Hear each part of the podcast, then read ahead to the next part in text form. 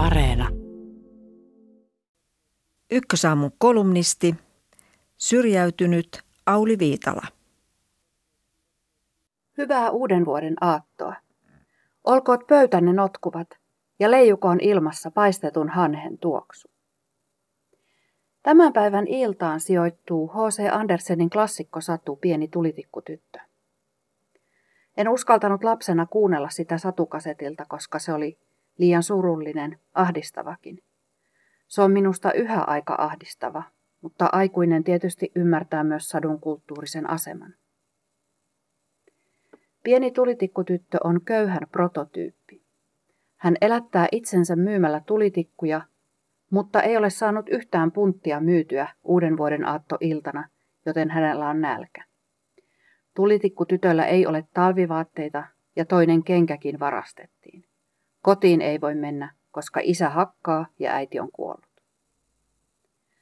Kauppias, jonka ikkunasta tulitikkutyttö kurkistaa, on rikkaan prototyyppi.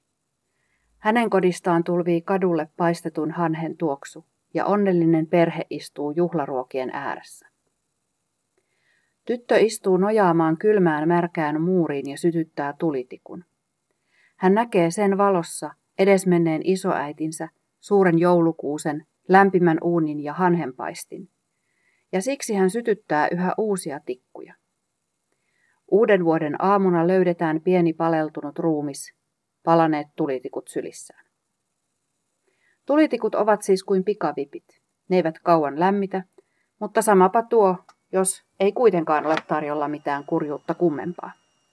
Voi viisastella, että ei kannata polttaa tikkuja, jotka on tarkoitettu myytäväksi, mutta viisastelu on kovin helppoa lämpimistä sisätiloista notkuvan pöydän äärestä. Pieni tulitikku tyttö tulee minulle aina mieleen, kun kuulen sanaparin oikea köyhä. Oikea köyhä on pieni tulitikkutyttö, joka kärsii nälästä, vilusta ja mielellään myös väkivallasta. Hänellä ei ole mahdollisuutta nousta kylmän muurin kyljeltä, ja hänen ainoa lohtunsa on vilpitön mieli ja haaveilu saavuttamattomasta. Etenkin nöyryys kuuluu köyhyyteen. Ei pidä pyytää päästä hienomman väen pöytiin, vaan nöyrästi kaatua hankeen. Toinen jalka paljaana tietenkin.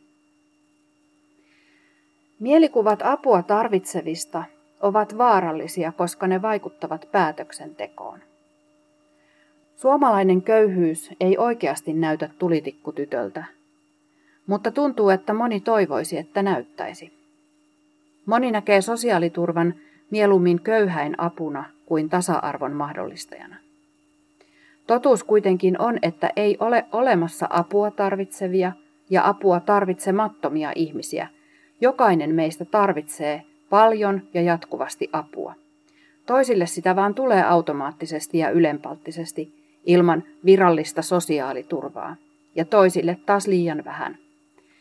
Sosiaaliturva ja julkiset palvelut ovat yritys tasoittaa avun saamista. Jos ihan oikeasti voitaisiin mitata, ketkä ovat saamapuolella ja ketkä niin sanottuja nettomaksajia, kävisi taatusti ilmi, että ihmiset ovat hämmästyttävän samanlaisia. Toisaalta sinnikkyydessä ja toisaalta avun tarpeessaan. Olemme laumaeläimiä, tarvitsemme toisiamme. Köyhyys on Suomessa suurimmaksi osaksi suhteellista. Sen vaikutukset yksilölle riippuvat siitä, mitä hän tarvitsee ja mitä hän saa rahalla ja ilmaiseksi. Eri elämäntilanteissa yhteiskunta tukee yksilöä eri tavoin ja eri määrin, ja siksi koettu köyhyys riippuu myös siitä, mitä tarvitsee. Sanon usein olevani syrjäytynyt, sillä täytän virallisen määritelmän. Käytännössä kukaan ei hyväksy tätä. Minulta puuttuu nöyristelyn taito.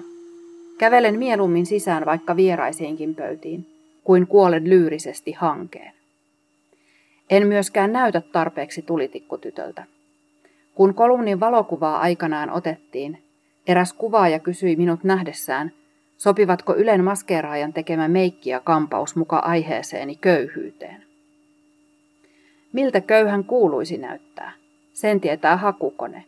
Kun kuvahakuun laittaa sanan köyhä, tulee vastaukseksi kuuluisa maalaus Eero Järnefeltin Kaski, toiselta nimeltään Raatajat rahanalaiset.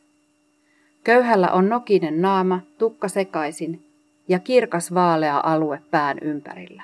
Sädekehä.